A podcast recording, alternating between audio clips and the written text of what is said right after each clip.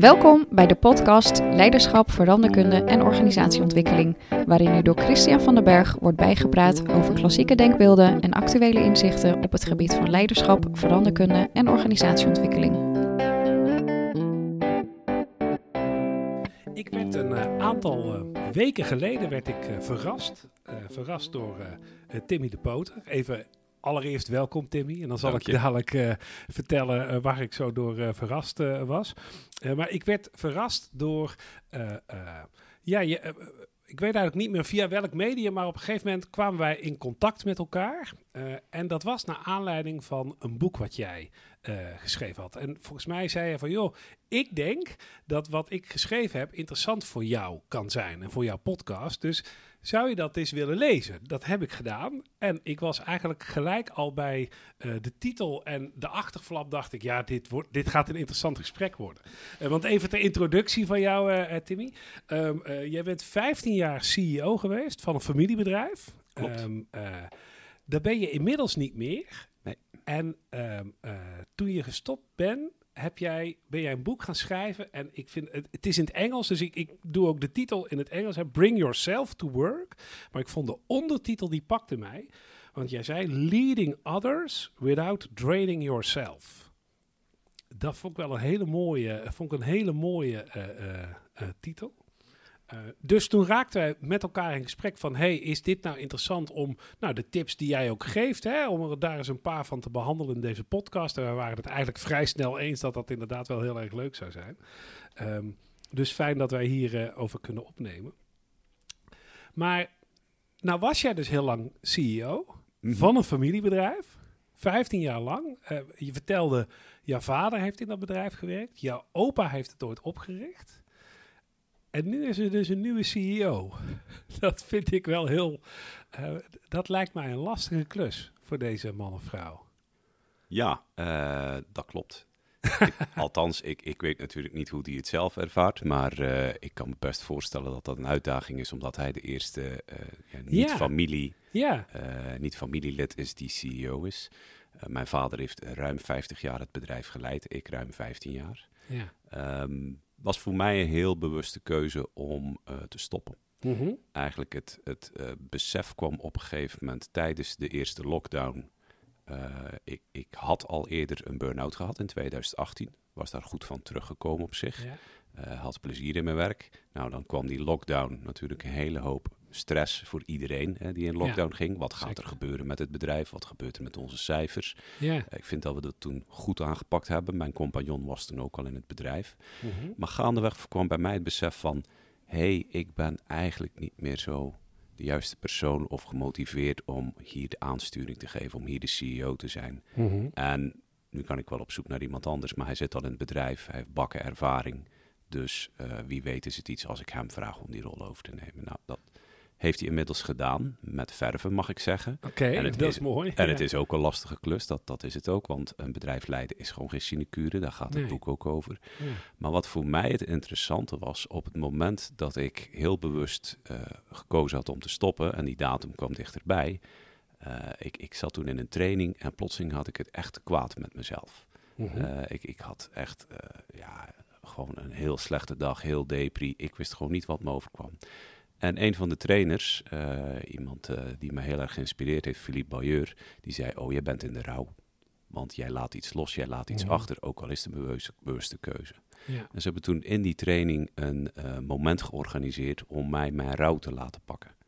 Wat we gedaan hebben is, uh, op die traininglocatie hier in België is een hele mooie vijver. Mhm. En we hebben een, een boottochtje over die vijver gemaakt, waarbij een deel van de groep deelnemers stond mij uit te zwaaien. Dat, men, dat waren de mensen die representant stonden voor mijn verleden. Ja. En een deel stond mij op te wachten aan de overkant. Die stonden representant voor mijn toekomst. Ja. Ik moest ook iets zoeken wat ik achter zou laten. Wat stond Ja. voor de dingen die ik achter ging laten.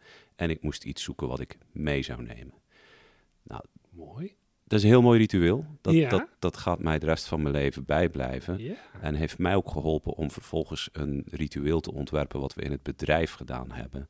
Toen ik het stokje overdroeg aan Mhm. mijn collega, aan William. Zodat de mensen eigenlijk ook zagen, oké, hier stopt het voor Tim. En nu kunnen we aanhechten uh, aan William. Ja. Maar eigenlijk niet zozeer gericht op van, oh, Giro God, Tim is weg, eh, toespraak, whatever. Maar meer op welke dromen hebben wij voor het bedrijf. Ja. En die dromen hebben we ze op een briefje laten schrijven en laten vertellen en in een mandje laten steken. En vervolgens heb ik dat mandje symbolisch aan William overgedragen. Oh, ja.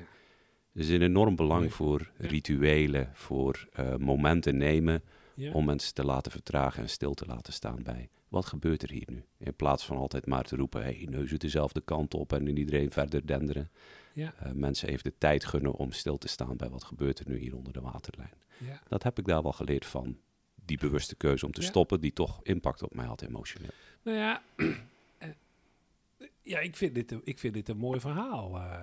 en en ik, zat, ik zat na te denken over van, goh, ik, ik wil, ik wil met, eh, en met jou ook natuurlijk naar de, naar de inhoud van jouw boekje. Maar ik merk, ja, dit verhaal wat je vertelt, het is, dat is gewoon een mooie persoonlijke reflectie. Die, Ja. die het gewoon verdient om ook even bij stil te staan, zeg maar. Dus Mhm.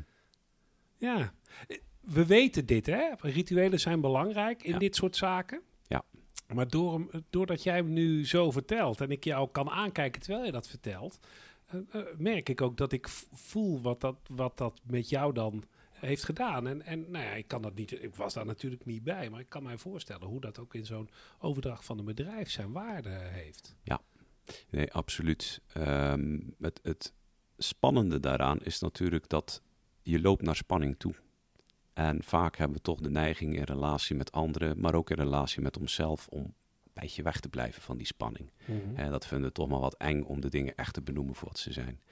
Eh, en da- daar zijn natuurlijk allerlei trainingen en methodes zoals Deep Democracy voor en dat soort eh, tools om, om te zorgen dat spanning wel benoemd wordt of dat onderstroom wel boven komt. Want het is daar dat het echte werk gebeurt op het managen van het bindweefsel. Tussen Ja. mensen, tussen teams, tussen delen van een organisatie. Ja. Eh, en, en dat is een vaardigheid die veel leiders toch niet onmiddellijk aanleren. Je krijgt hem, ja, waar moet je hem eigenlijk aanleren, behalve in de praktijk? Eh, niet in een, eh, een leiderschapstraining, of, of, want dan gaat het over communicatie of bepaalde vaardigheden, maar niet over hoe lees je die onderstroom en hoe ga ik daar goed mee om. Ja. dus er begint wel meer aandacht voor te komen, maar hij is o zo belangrijk. Is dat ook voor jou reden geweest om dat boek te gaan schrijven? De, de aanleiding is wel interessant. Ik dacht van, goh, ik heb zo geworsteld met die rol als leider van een bedrijf. Ik heb het, eh, ik vond het gewoon echt zwaar. En ehm, ik heb wel het een en het ander erover geleerd, over mezelf, wat misschien relevant kan zijn voor een ander. En toen liet ik een proef lezen aan verschillende mensen. En een van de proeflezers zei: Ja, maar serieus, ben je nou iemand anders aan het helpen? Of ben je eigenlijk gewoon voor jezelf iets aan het processen en aan het afsluiten? nou, toen moest ik wel eerlijk bekennen dat het natuurlijk ook dat laatste is. Neem niet weg dat allebei de punten geldig zijn. Er zit het een en het ander in, in wat ik mee heb gemaakt. Ja. Die denk ik nuttig kunnen zijn voor anderen. Want eh, met name de frustraties, de eenzaamheid ook. Hè. Als je eindverantwoordelijke bent, het balletje stopt bij jou. Ja. Nou, dan kun je nog zo'n mooi team hebben. Of een raad van commissarissen of een raad van advies. Het is jouw bedrijf. Het is jouw positie. Uiteindelijk ga jij erover. Eh, en als het dan eh, het schip dan in zwaar weer komt, dan kijken mensen ook naar jou als kapitein van, hé, hey, Ja. wat gaan we doen? ja, Eh, en dat zijn soms heel moeilijke beslissingen. Ik heb bijvoorbeeld twee keer een reorganisatie moeten doen. Nou, dan kun je zeggen van, ja, hè, wat is dat dan? Dat is- gebeurt nog Mhm. dagdagelijks. Maar in een familiebedrijf reorganiseren is ook weer iets anders dan in een corporate waar je zeker. toch al wat meer een nummer bent. Hè? Dan, dan zeg je eigenlijk tegen mensen die haast familie zijn, zeg je van we nemen afscheid van jou. Ja. En daar moet je dan ja, ook wel gewoon je, eh, heb je gewoon je schuld in te nemen van dit is mijn beslissing. Ja. niet, van, niet van die flauwe kulp verzinnen van waarom je afscheid neemt. Nee, dat is omdat ik dat besloten heb. Eh, Ja, dus dat vind- zijn moeilijke dingen.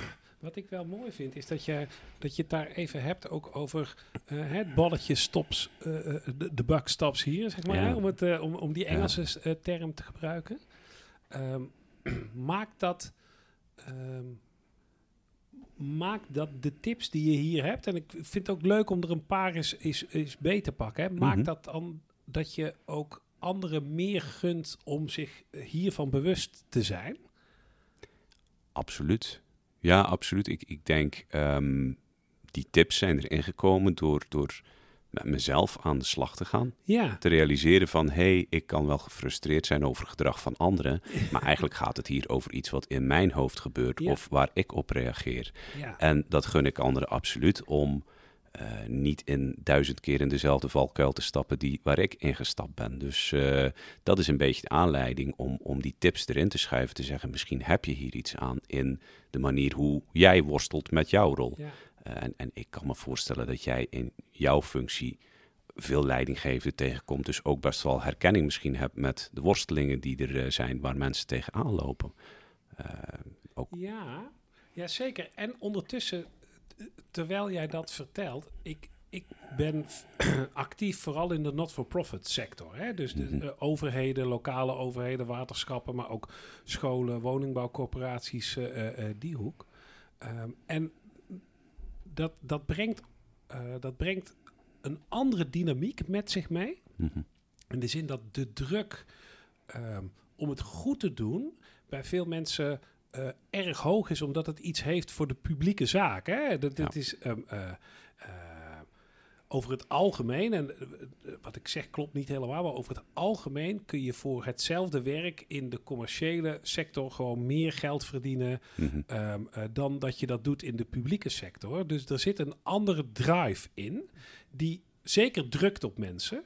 Er zit ook een andere kant in, in en dat is dat er, eh, zeg maar, het balletje stopt heel vaak niet bij die mensen. Want een, eh, ik ben zelf heel lang gemeentesecretaris geweest. Eh, dat hè, vertel ik ook geregeld in deze podcast, gewoon omdat dat nou, voor gasten- relevant is. en ook Ja. voor luisteraars relevant is om, om dat ook te weten. En het punt is dat je dan. Dan werk je. Natuurlijk ben je dan algemeen directeur van een organisatie. Hè? Dat kunnen gewoon, Mhm. als dat grote gemeenten zijn, gewoon duizenden mensen zijn. Ehm, alleen er is ook nog een college van burgemeester en wethouders. Of als je directeur-bestuurder bent van eh, eh, een grote eh, scholengroep of zo, dan is er altijd nog een raad van toezicht of een raad van commissarissen die op een bepaalde manier toch een deel van die verantwoordelijkheid ook weer wegneemt. Wat overigens, en dat vond ik zo mooi aan de inzichten die ik overhield aan het boek wat jij schreef. Heel veel van die druk, of die er nou is omdat je inderdaad wel de allerlaatste bent die verantwoordelijkheid moet afleggen. Of omdat dat is omdat je die druk voelt, omdat je zeg maar, je verbonden voelt aan dat maatschappelijke effect wat je wil bereiken.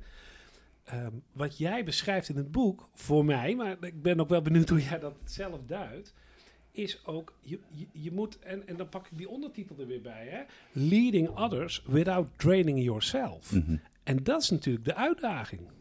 Ja. Hoe, je dat, hoe je dat doet. Ja, dat is een hele goede natuurlijk hoe je dat doet. Daar is geen pasklaar antwoord op, want dat is voor iedereen ik. anders. Snap maar. Ehm, kijk, wat ik interessant vind aan wat jij net zei over het, het feit van de not-for-profit, dat daar een andere motivatie aan zit en dat de buck doesn't stop with eh, you. Ja. We hebben soms de illusie dat CEO's, zelfs van heel grote bedrijven, dat die almachtig zijn. En ze hebben natuurlijk veel meer invloed. Maar ergens is die ook veel beperkter dan we denken. Want er zijn zoveel complexe factoren. We leven in een ongelooflijk complexe wereld waar heel veel verschillende dingen eh, impact hebben op Ja. wie je bent en wat je doet. Kijk wat er bijvoorbeeld met Talpa gebeurt met de Voice of Holland. Ja, Waar een half jaar geleden niemand had gedacht dat dat zo onderuit zou gaan. Ze hebben daar dingen genegeerd die ze niet hadden mogen negeren. Dus eh, Ja. dat, dat heeft een enorme impact. Om terug te komen op jouw vraag van hoe ga je met die tips om? ja, Ehm, voor mij is wat er gebeurt in de buitenwereld, dat doet iets met jou. En als jij wil beginnen om impact te hebben in de buitenwereld, moet je beginnen met jezelf. Wat doet het met Ja. mij? ja. Eh, en, en een van de eerste tip is, je hebt een innerlijk stemmetje. En als dat stemmetje heel veel kwaad in je hoofd spreekt, probeer dan te herkennen wanneer dat stemmetje actief is. Probeer Mhm. dan te herkennen wanneer je in de frustratie gaat of in eh, het, het slachtofferrolletje of wat dan ook dat je hebt in je hoofd. ja. Eh, zorg dat je je bewust bent van, hé, hey, het is niet die ander. Er gebeurt hier iets met mij in de omstandigheden. En als je dat kunt herkennen, dan kun je ook beter gaan verbinden met anderen. Kun je ook milder naar anderen kijken. Hè? Dat is een andere tip in het boek Wees mild. Eh. Haast op een boeddhistische manier compassie hebben met mensen. Want wij hebben allemaal allerlei stemmetjes in ons hoofd en allerlei blokkades en allerlei gekke dingen. En dat is een beetje ook het, het idee van diversiteit is natuurlijk, iedereen is anders. Laten we omarmen dat die ander anders is en andere inzichten heeft. En laten we daar heel compassievol naar kijken. In plaats van altijd er maar vanuit te gaan dat eh, onze manier de beste manier is. Ja, maar ik vind die combinatie die je maakt, die vind ik, vind ik wel heel mooi. Omdat ik, ehm, ik denk dat heel veel luisteraars dat ook zullen herkennen. Ik heb dat zelf ook. Hè. Op het moment dat ik ehm, inderdaad, nou jij noemt dat je innerlijke stemmetje. Hè. Dat Ja. die, eh, die heb ik natuurlijk ook. Dat ik, dat ik uit een meeting kom en dat ik gewoon eh, nou, gefrustreerd ben over nou, al dat gedrag van al die anderen. Ja. Eh, en, en, en dan ehm, eh, lukt het mij pas echt om weer naar mezelf te kijken op het moment dat ik daar de rust voor heb. Hè? Bedoel, Ja. dan, dan kan iemand anders zeggen van nou ja, hè, je hebt ook eh, natuurlijk de, de, de manier waarop je het percipieert heeft met jezelf Ja. te maken. Wat gebeurt er dan met jou? Maar op het moment dat ik daar op dat moment niet klaar voor ben, dan word ik alleen maar nog meer geïrriteerd ja, over dat dat dan niet kan. En ik vind wel mooi dat jij dat bijna boeddhistisch noemt, omdat ik het voelt inderdaad veel meer. Ik moet dan zelf even, eh, als het ware in het, nou in het reinen komen een wel groot woord, maar ik moet het zelf kunnen plaatsen. En op het moment dat ik dan zelf weer mezelf zie. Dan kan, ik ook, eh, dan kan ik ook weer met rust. Ik vind compassie een mooi woord. Ja, Eh, alles wat mij dan irriteert aan die bijdrage van die collega of van nou, die ene lastige meneer in die sessie die ik had of zo, of die, nou, die mevrouw die heel erg lastig eh, doet. Ja, vind ik wel mooi. Omdat, ja, je, zet, je, je brengt me daarmee ook wel echt aan denken. Dus dat is leuk. Ik, ik wil er wel iets op aanvullen. Ja, graag. Eh, toen ik in een burn-out terecht kwam, mijn oplossing voor die frustratie was heel lang om harder te gaan werken en me ja. nog verantwoordelijker te voelen. Ja, En niemand vroeg dat natuurlijk van mij, dat ik mij nog verantwoordelijker voelde of nog meer op me nam of nog meer... eh, Dus ik zat op een gegeven moment in een burn-out en ik ging bij een psycholoog. Nou, en ik zat daar lekker een uurtje af te geven op al die frustrerende collega's die het allemaal niet deden zoals ik wilde en mij allemaal niet begrepen. nee. Waarop hij zei, en is- vragen zij jou ook om niet te slapen s'nachts? Mhm. En heel de nacht door te liggen piekeren? Hebben ze jou dat ook gevraagd? Of is dat iets wat je jezelf aan doet? Boing, dat was natuurlijk de binnenkomer Zeker. van, hey, dit doe ik mezelf aan. Ja. En van daaruit ben ik op pad gegaan, onder andere meditatie heeft mij heel erg geholpen om eigenlijk eh, ja, met meditatie te proberen dat stemmetje tot rust te brengen. Nou, in het begin was dat ook een hoop piekeren, piekeren, piekeren en dan dacht ik dat ik goed gemediteerd had, totdat ik door had dat het stemmetje soms dan ook stil kan vallen. Ja. En het is dan pas als je jezelf weer voelt, als je echt je lichaam voelt terug inwonen en je lichaam wordt uit je hoofd gaat, dat je merkt van oké, dit doet het met mij. Mhm. En als het dit met mij doet, zal het vast ook iets met anderen doen. Van daaruit kun je veel rustiger terug in de connectie gaan met mensen. En ook wel gewoon je punt maken. Hè? Als je gefrustreerd bent, het gewoon benoemen of benoemen wat je probeert te bereiken. Want het is niet zo dat we om de hete aardappels heen moeten dansen. Misschien was die collega ook wel heel vervelend of wil die ook gewoon helemaal niet meewerken. Het mag ook gewoon wel bij hun liggen, maar bring it out in the open. Hè, dat Ja. is het ding. En, en vaak dansen we er toch omheen omdat we ja, toch een goede relatie met elkaar willen hebben. Want in een groep elkaar echt aanspreken, dat is eng. Ook voor de grote baas. Dus eh, Ja. ja. dat doen we niet gauw. Nee, en, en eh, ik denk dat dit, ehm, wat jij hier beschrijft, maar ik, ik ben wel benieuwd of jij dat ook zo vindt. Dit is die achtste tip. Hè? Eh, Het boek is in het Engels, dus ik Ja. citeer dan ook steeds in het Engels, maar Ja. dat moeten mensen me dan maar vergeven. Maar find what nourishes your soul. Ja. Dus, hè, dus dat wat je, ja, hoe, hoe zou je dat mooi vertalen in het Nederlands? Dat wat jouw ziel rust brengt, of wat je Wat de ziel voedt. verzorgt, Wat de ziel voedt. voedt. Ja, nourishment is voeding, Ja, letterlijk. zeker. Dus eh, ja, en, en dat... Kijk, in Amerika hebben ze te maken met de Great Resignation, die ze niet goed snappen. Dus een hele hoop mensen die ontslag nemen en blijkbaar niet meer terugkomen in een of andere baan. Mhm. Dan gaat het natuurlijk over zingeving. Ja. Ja, jij kunt nog zo'n mooie eh, mission statement op de muur hangen. Maar als de baan van iemand is om Excel-sheets in te vullen, dan moet hij daar wel verdomd veel zingeving uithalen om daar gelukkig van te worden. Ja. Nou, er zijn best wel wat mensen die zeggen: Ik doe daar niet meer aan mee. Zeker niet voor dit salaris, waar ik bij wijze van spreken nog de drie baantjes ernaast moet hebben om rond te komen. Ja. En dat is die great resignation van geef ons alsjeblieft als bedrijven en organisaties, geef aan je werknemers zingeving. Mhm. Geef ze ook autonomie. Laat ze vrij. Eens dat je ziet van hé, hey, die weet wel hoe het spelletje gespeeld wordt en wat hij moet doen. Ga dan niet lopen managen op, op heb jij wel zoveel dit of zoveel dat gedaan. In het begin kan dat heel nuttig zijn als iemand Mhm. net nieuw is in een baan en moet leren hoe dat hij dat werk moet doen. Maar op een gegeven moment moet je ze loslaten en vooral eh, applaudisseren als ze met mooie resultaten terugkomen. En, maar dat is niet zo gemakkelijk, want wat doet de manager dan nog, hè? de middelmanager of de leider? Of, eh, Zeker. Nee, dat, dat is ook wel een, een grote vraag. Ik, ik, ik heb zelf uh, vijf en een half jaar lang leiding gegeven aan een organisatie waar zelfsturing uh, werkte. Hè. Daar hadden we ja. 120 mensen en daar waren we met z'n tweeën leidinggevende van. Ja. Ehm, en ik ben nooit zeg maar een, een believer geworden van zelforganisatie of zelfsturing. Ik heb alleen ervaren dat het wel kan werken. Dat hoeft wat mij betreft echt niet in elke context en overal.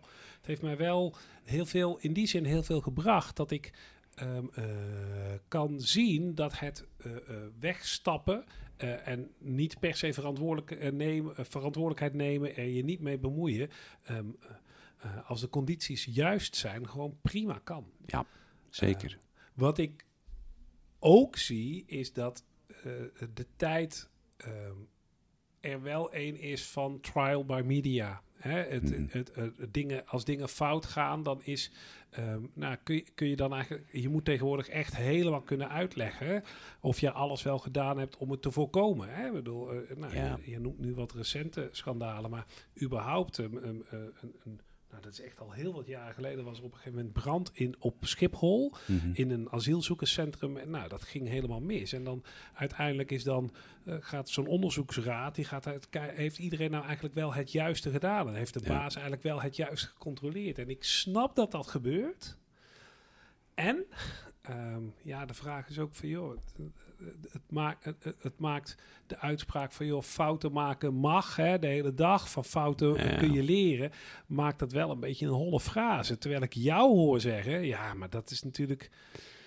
Die, dat is de ruimte die je nodig hebt. Ja, tegelijkertijd geloof ik ook niet in volledige zelforganisatie. Nee, dat... Uh, dus in die zin heb je altijd een kader nodig. Zeker. Ik kreeg wel eens mensen die, die zeiden van... je moet mij aansturen op mijn resultaten en niet op hoe ik het doe. Nou ja, als ik zeg zorg voor een enorme omzetstijging en die persoon gaat banken beroven, ja, dat kan niet de bedoeling zijn. Dus het gaat wel degelijk over wie zijn wij als bedrijf en wat willen wij.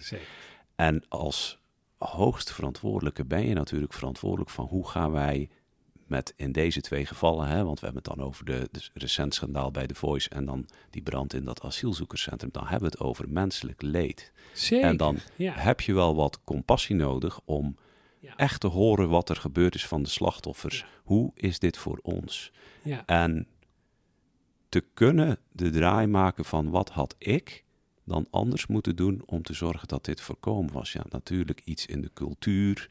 Uh, en in het geval van zo'n brand vast ook in de veiligheidsprocedures en de processen. Maar dat zit ook weer verbonden in cultuur. Uh, want als iedereen zegt van nou hier stopt het voor mij, dit is mijn hokje. Ja. En buiten het hokje hoef ja. ik niet na te denken. Dan ja. heb je weinig veiligheidsbarrières. Dus uh, en, en, ja, cultuur is, is natuurlijk een hardnekkig beestje. Dat is dat bindweefsel tussen de mensen, tussen de teams. En daar gaat het om. En daar ben je niet alleen verantwoordelijk voor, want je bent met tientallen, honderden, duizenden mensen. Maar je bent wel degene die het voorbeeld zet als, uh, als CEO. En dan is die compassie, die mildheid is wel belangrijk. Wat doet dit bij mij? En ja, ik, ik vind het ergens wel mooi om te zien dat iemand dan hopelijk inspirerend kan werken. Ja. Op uh, dat er een kentering komt, bijvoorbeeld in hoe we met vrouwen omgaan, de toxische cultuur die er nog altijd bij veel organisaties heerst. Dat daar een kentering in komt, dat dat tegengaan wordt, omdat een hele hoop mensen zeggen van ja, nu niet verder. Ja, ja en ik bedoel, daar kan ik het niet mee oneens zijn, wil ik ook niet en daar ben ik ook niet. Ik, ik probeer hem alleen toch nog eventjes te bekijken, zeg maar, door de bril van, van wat ik dan begrepen heb van jouw boek hè, daarin. Mm, ja. uh, wat dat soort cultuurveranderingen doen, vraagt soms wel veel van de leiding. Ja. Um, en als je dan ook Um, uh, want dat vond ik echt mooi. Van joh, ben nou een leider zonder dat je jezelf leegtrekt, om ja. het toch in het Nederlands te zeggen.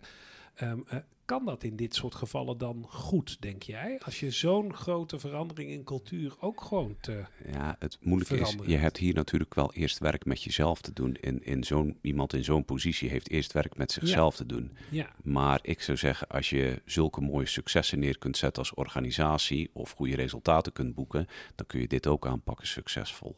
En tegelijkertijd moet je ook niet jezelf groter maken dan je bent. Je moet met z'n allen aan de slag. En het spijtige is dat er nu heel veel vraag is naar training en een diversity manager. Uh, en die gaat het dan regelen. Dan wordt het ja, eigenlijk ja, uitbesteed.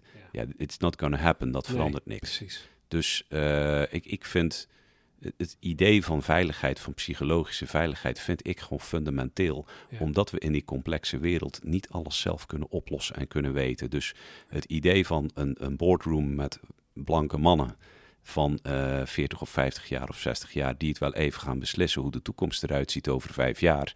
Ja, vergeet het. Dus je hebt iedereen nodig in de organisatie om informatie aan te dragen, om verantwoordelijkheid mee op te nemen, om te zorgen dat dingen gaan op een manier zoals we willen dat ze gaan op een betere manier. En dan nog komen we chaos en vervelende dingen en onverwachte Precies. zaken tegen. Ja. Maar het kan wel helpen als je zorgt dat je daar toch een cultuur hebt die wel ambitieus is, die ook resultaten wil eh, bereiken, maar de mensen niet vergeet en de menselijke kant niet vergeet en mensen eigenlijk ruimte geeft om zichzelf te zijn, om zichzelf mee te nemen naar het werk. Nou, ik Ja, vind dat dat is, mooi dat eh, je dat zegt. En daarmee, eh, eh, het woord mildheid is een paar keer gevallen in dit Ja. gesprek. En, en, en ik snap daarin de mildheid die je naar jezelf moet hebben. Hè. En aan de andere kant ehm, eh, is, de, eh, is er ook een soort mildheid nodig van eh, zij die jou weer beoordelen. Hè. Want nou, je hebt eh, nog even, je had het nu over een diversiteitscultuur. Hè, maar Ja. eigenlijk alles, alles wat je daarin te doen hebt, Ja. Ehm, eh, daar heb je de ruimte en jij gebruikt een, een wat andere variant ook, maar de mildheid van anderen denk ik ook nodig om dat ook te mogen doen. Dus daarmee wordt de cirkel, vind ik, op een mooie manier ook wel weer rondgemaakt. Zeker, want we kunnen natuurlijk blijven controleren en vinkjes zetten en commissies oprichten om het Ja. allemaal op te gaan lossen en Ja. mensen op de schandpaal nagelen. Nou, dat, dat zal allemaal wel, maar wat verandert er dan precies? Precies. Nee, maar d- En als we kunnen zeggen, hé, hey, ik heb bepaalde dingen goed gegaan, gedaan en bepaalde dingen ook niet, en anderen kunnen daar kwetsbaar voor openstaan, wat gaat er dan ontstaan?